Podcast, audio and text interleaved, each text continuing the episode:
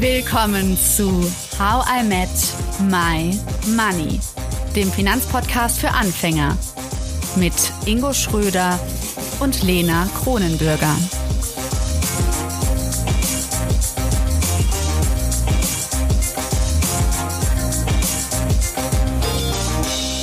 Ein Unternehmer mit Herz und Seele darf natürlich nicht in unserer Him Arbeit und Geld Themenreihe fehlen. Deshalb interviewe ich Ingo. In diesem zweiten Teil bekommen wir von ihm weitere hilfreiche Impulse rund ums Erfolgreichsein und persönliche Einblicke in seine Unternehmens- und auch seine Lebensphilosophie. Viel Spaß! Zurück zu unserem Mini-Unternehmertum-Interview, Yes. Ingo unabhängig jetzt von Kreativsessions, Kreativwochen, welche Gewohnheiten haben deiner Meinung nach den größten Einfluss auf unternehmerischen Erfolg?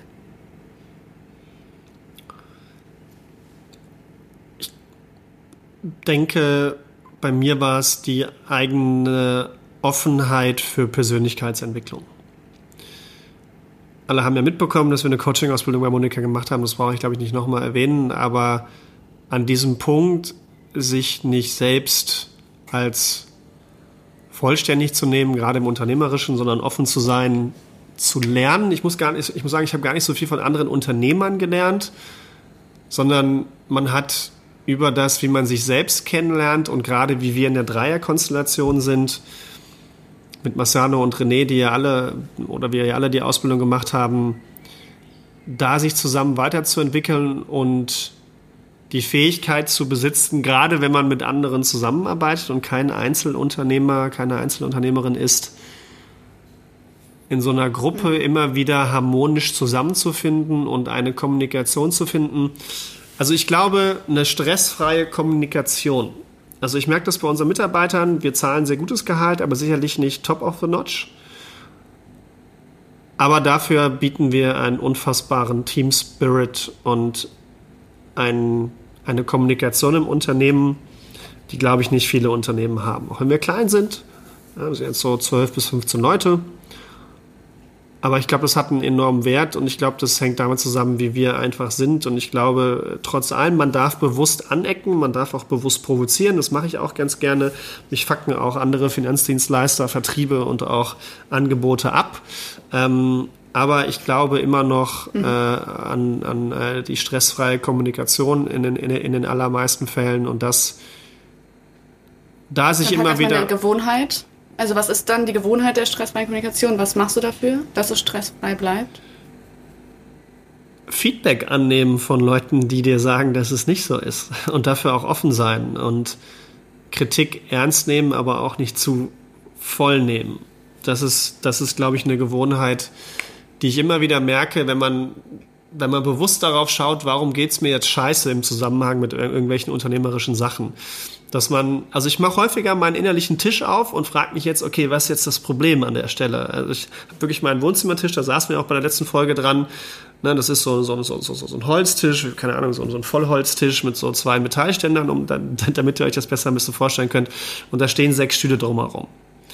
Und manchmal setze ich mich auf so ein, zwei Stühle und denke mir so, okay, was ist dein Problem?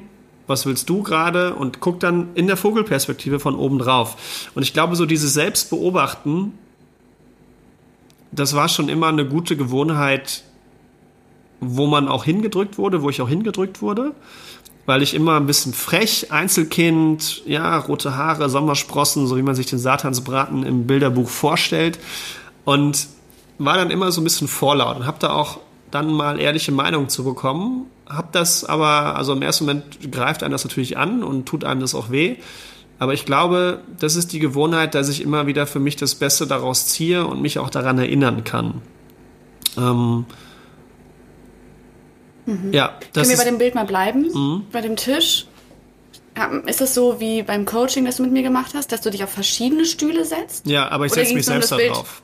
Nee, mach Und, ich. und wie sehen die Rollen aus? Also die Rolle, du als Unternehmer, du als frecher Ingo oder was sind das für Rollen? Nee, das sind äh, verschiedene Impulse. Also wenn ich zum Beispiel eine, eine Entscheidung treffen will, ja, oder keine Ahnung, ähm, jetzt kommt, das war letztens so, äh, 20.000 Euro Steuernachzahlung. So, und dann haben gewisse Zahlen unternehmerisch nicht so ganz so gestimmt, äh, wie ich mir das vorgestellt habe aus manchen Bereichen.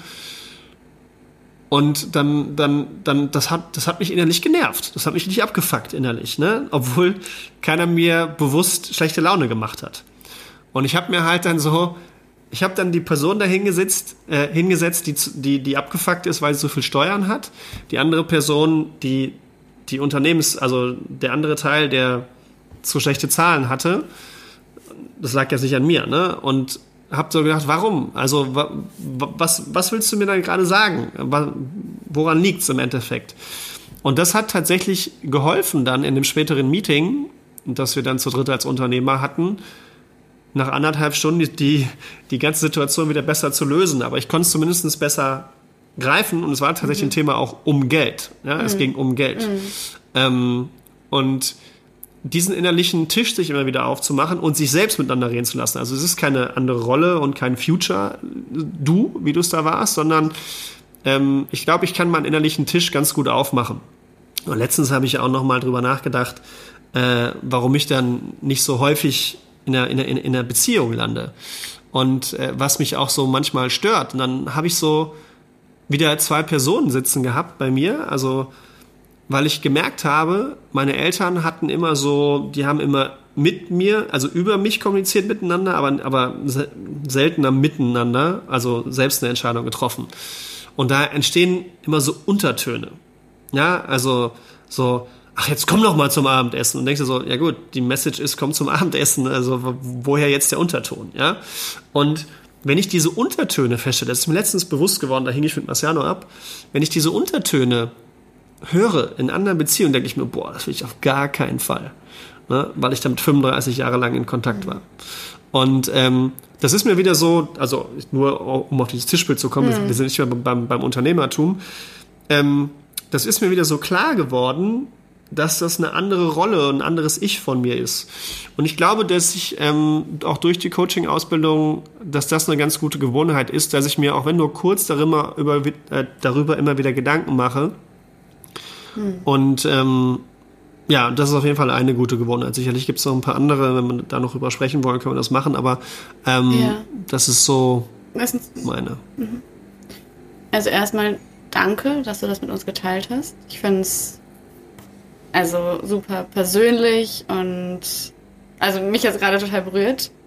Du wolltest ja was Zerbrechliches haben von mir, jetzt habe ich das eingebracht. Ja, danke, danke. Ähm, ich spüre es. wenn du jetzt jemandem erklären müsstest, also wenn jetzt jemand zuhört und sagt, boah, das ist so cool, Ingo hat irgendwie gelernt, ja, wahrzunehmen, was das für verschiedene Gefühle sind, wie er reagiert, kann das ein bisschen differenzieren und guckt einfach auch hin. Ich glaube, das ist ja etwas, was manchen Menschen schwerfällt, einfach mal hinzugucken und wirklich da zu bleiben, anstatt alles wieder wegzuwischen und die nächste Netflix-Folge anzumachen. Oder weiter zu mhm. arbeiten. Arbeiten ist eine super Oder Ablenkung. Das. Genau, genau. Und da vielleicht, wenn gerade jemand zuhört und denkt, oh, ich muss das lernen für mich, weil das fehlt mir oder ich möchte das lernen, was würdest du sagen? Also nur um als Skizze das mal zusammen. Man, man setzt sich an den Tisch und man stellt wirklich die Stühle auf und ist es dann so, dass du vorschlagen würdest, dass man sich einfach überlegt, was sagt die eine Person zu der anderen oder wie würdest du es anleiten, wenn man es jetzt mal spielerisch umsetzen möchte zu Hause? Im Endeffekt ist das wie ein, wie ein Schiedsrichter. Ja, und äh, ich lasse quasi die beiden Gegensätze, oder vielleicht sind es ja noch mehr als zwei, miteinander reden. Alleine das, ich habe das mal auf dem Fahrrad gehabt, ich weiß gar nicht mehr, worum es ging. Ich kam vom Sport nach Hause, es sind so zehn Minuten im Fahrrad, die ich dann gefahren bin. Und ich habe mir auch wieder so eine Situation, warum regt mich das jetzt auf? Und dann, dann war der Part, der quasi gesagt hat, der ruhige Ingo, den's, der es nicht verstehen kann, warum der andere Ingo, der unruhig ist, sich aufregt. Und dann, und dann, dann, und dann bin ich quasi der Moderator. Der Moderator trifft es eigentlich besser, ja.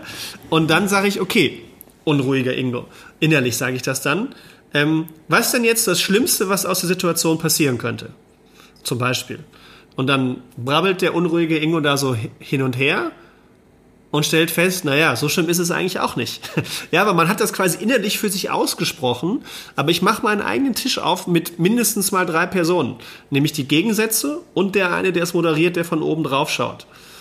Mhm. Und dadurch wird das schon viel, viel normaler. Das ist wie diese, ich weiß nicht, ob wir die mal gemacht haben im Podcast, diese Annahmetechnik von, ich hatte das zum Beispiel in der Coaching-Ausbildung, ich bin allein und unnahbar. Ja, sich das einfach fünfmal laut vorzusagen von ich bin allein und unnahbar und sag das zum ersten Mal und das geht dir richtig tief und richtig nah und du spürst es in jeder Zelle. Beim fünften Mal, wenn du das laut sagst, am besten noch wenn andere Leute drumherum sitzen, dann ist das schon nicht mehr so schlimm. Und so ist es auch mit meinem innerlichen Tisch. Aber es ist natürlich eine Herausforderung, erstmal drauf zu kommen und dann den innerlichen Tisch sich selbst aufzumachen. Aber das äh, klappt meistens, also nicht immer, mhm. aber wenn mhm. ich für mich alleine bin, klappt das ganz gut. Mhm. Das finde ich spannend. Und zwar, das haben wir auch öfter im Podcast ja schon gehabt, dieses Mal wiederholen, also ein Satz, vielleicht auch ein, etwas, eine Annahme über sich selbst und die dann fünfmal wiederholen. Du meinst gerade, dann ist es beim fünften Mal nicht mehr so schlimm. Geht es darum, dass es nicht mehr so schlimm ist oder dass es nicht mehr so stimmt oder dass man es annimmt? Was ist so das dass Ziel dieser annimmt. Übung, wenn man, dass man es annimmt? Mhm. Ja, also wenn es vor allem richtig schlimm ist, du nimmst es halt in dir auf. Ja, das ist so wie, als würde einer mit einem Holzbrett gegen deine Hand drücken die ganze Zeit. Kann er, oder, oder du nimmst deine andere Hand, ja, und drückst gegen die eine. So, und mhm. das passiert halt, indem man Dinge ablehnt und nicht annimmt, ja. Also wenn ich mich abfacke, weil ich mich abfacken will, und den Grund gar nicht jetzt hinterfrage, dann drücke ich und aber andererseits denke ich mir, boah, warum fuck ich mich denn jetzt ab? Ich will mich doch gar nicht abfacken, aber ich kann nicht anders. Dann drücke ich das quasi die ganze Zeit so weg, aber die andere Hand drückt weiter. So und ich verwende meine Energie dafür, dass dieser Abstand wegbleibt. Ne? Ich will's und einfach zu sagen, okay, ich fuck mich jetzt einfach ab, aber warum tue ich das denn eigentlich? Und dann, wenn's, wenn ich nicht anders kann, dann sage ich einfach, dann würde ich sagen, okay, ich fuck mich jetzt ab und das ist gut so. Hm. So, und in dem Moment nehme ich das an und dann ist das viel, viel schöner verarbeitet, als wenn ich fünf Stunden versuche, dagegen anzukämpfen. Hm. Das meine ich damit. Ja. Mhm. Und das klappt bei negativen Dingen und Dingen, die man ablehnt, besonders gut. Weißt du, was ich super schwierig finde, Ingo? Wenn wir darauf jetzt kommen, Unternehmertum und das muss ja nicht sein, dass jetzt jemand selbstständig dafür ist, sondern es kann ja auch sein, dass man im Beruf selbst irgendwie was umsetzen möchte oder ein Nebenprojekt oder oder, oder, oder. Aber so diese. Mh, hm, diese aktive Rolle einzunehmen, eines so, wie so ein Manager, weißt du? Also so jemand, der sagt, hey, ich kämpfe um dich und ich finde, du machst das und das gut und jetzt rufe ich den oder die an und setze mich dafür ein, dass du das Tollste machst und so weiter. Das könnte man ja eigentlich für sich selbst machen. Diese Managerrolle einzunehmen, zu gucken, was wären die guten, also die, die besten nächsten Schritte, wie kommt man ans Ziel. Hm, wie machst du das? Also hast du da irgendwie auch so eine Art, ja, quasi einen anderen Stuhl wieder, der diese Rolle einnimmt und dich dahin pusht in dieses neues Ziel? Mhm. Mm, wir haben so ein ganz schönes Bild auch, äh, also wir haben auch noch unternehmerische Sachen mit Monika gemacht. Wir lassen uns ganz nebenbei immer coachen, ne? das finde ich auch unternehmerisch total wichtig. Ähm, ich mich ja auch inzwischen. Und ich finde das total wertvoll, ja. weil es äh, ja eine gewisse Dynamik erhält, ähm, Konflikte untereinander sofort im Keim erstickt oder erst gar nicht entstehen lässt. Und da haben wir ein, ein, ein Bild gelernt und daran und damit arbeite ich tatsächlich sehr viel. Und zwar unterteile ich mich selbst in drei Bereiche. Fachkraft, das heißt, ich arbeite im Unternehmen, wirkliche Fachkraftaufgaben, das heißt, ich mache eine Kundenberatung. Mhm. Das können aber auch andere, theoretisch. Dann Manageraufgaben, ja, das heißt so Projektaufgaben, Dinge anschieben, aber das ist immer noch mhm. im Unternehmen. Wenn man sich so ein Haus vorstellt, ist das quasi das Dach. Ja, erste mhm. Etage und zweite Etage ist Fachkraft, Dach darunter ist Manager. Und der Unternehmer, der ist quasi außen am Schornstein und noch weiter weg. Der mhm. arbeitet am Unternehmen und präsentiert das Unternehmen nach außen. So, und mhm. diese Einteilung und diese Gedanken haben wir jetzt Anfang des Jahres erst gemacht und haben wir jetzt auch nochmal für uns alle Geschäftsführer gemacht und das machen wir auch mit den Mitarbeitern, wenn sie denn andere Aufgaben haben, wie Manageraufgaben zum Beispiel oder auch teilweise Unternehmeraufgaben übernehmen wollen, dann schauen wir ganz bewusst, sind das, und dann mach, und so mache ich das auch, sind es Fachkraftaufgaben? Habe ich da Bock drauf? Und wie viele Unternehmeraufgaben habe ich denn? Und eigentlich muss ich mehr Unternehmeraufgaben machen, weil das sind die Aufgaben, die das Unternehmen weiterbringen und das Unternehmen dann auch besser machen und die Vision weiter nach außen tragen. Und diese Unterteilung hilft ungemein, A, mehr zu delegieren und B, auch zu Aufgaben halt einfach Nein zu sagen. Weil wenn ich nur in Fachkraftaufgaben bin, aber gleichzeitig wachsen will oder mein Unternehmen größer machen möchte, dann wird das nicht funktionieren. Und so hilft mir diese Unterteilung sehr stark und uns auch als Gruppe von Unternehmern bewusst mhm. Beim anderen draufzuschauen, ist das jetzt eigentlich wirklich das, was du machen willst, im Sinne von das, was das Unternehmen gerade braucht. Ja, und das Komplexe daran ist ja, dass es eben nicht nur in einem Team so geht, sondern dass eigentlich auch die Einzelperson das für sich Voll. haben muss, wenn man zum Beispiel selbstständig ist. Und das ist ja das Schwierige. Und da muss man ja auch wieder dann schauen, wie schafft man es, sich Zeit zu nehmen für die drei unterschiedlichen Bereiche. Ne? Genau, und das, ja, vollkommen richtig. Das ist definitiv schwierig. Aber dann, fang, dann, dann fängt man halt beim Delegieren an. Ja, die Sache ist jetzt, okay, muss ich jetzt zum Beispiel bei uns bei Instagram, ja, wenn wir jetzt ein Instagram-Video machen, ähm, ich schreibe jetzt gerade die Skripte. Das könnte eigentlich auch jemand anders. Das heißt, perspektivisch habe ich das auf dem Schirm, dass die Skripte auch jemand anders schreiben könnte. Ähm, ich habe auch mal ganz früher die Dinger geschnitten. Das kann aber jemand anders. Und gleichzeitig habe ich dann eben die Zeit, unternehmerische Aufgaben zu erledigen. Die muss ich natürlich dann aber auch machen und die sollten auch fruchten. Aber ich habe die Zeit dafür, weil die Fachkraftaufgabe dafür zahle ich jemanden. Aber hm. das ist ja das, was das Delegieren eigentlich ausmacht. Ich zahle für die Fachkraftaufgabe jemanden, der dafür 30, 40 Euro die Stunde nimmt.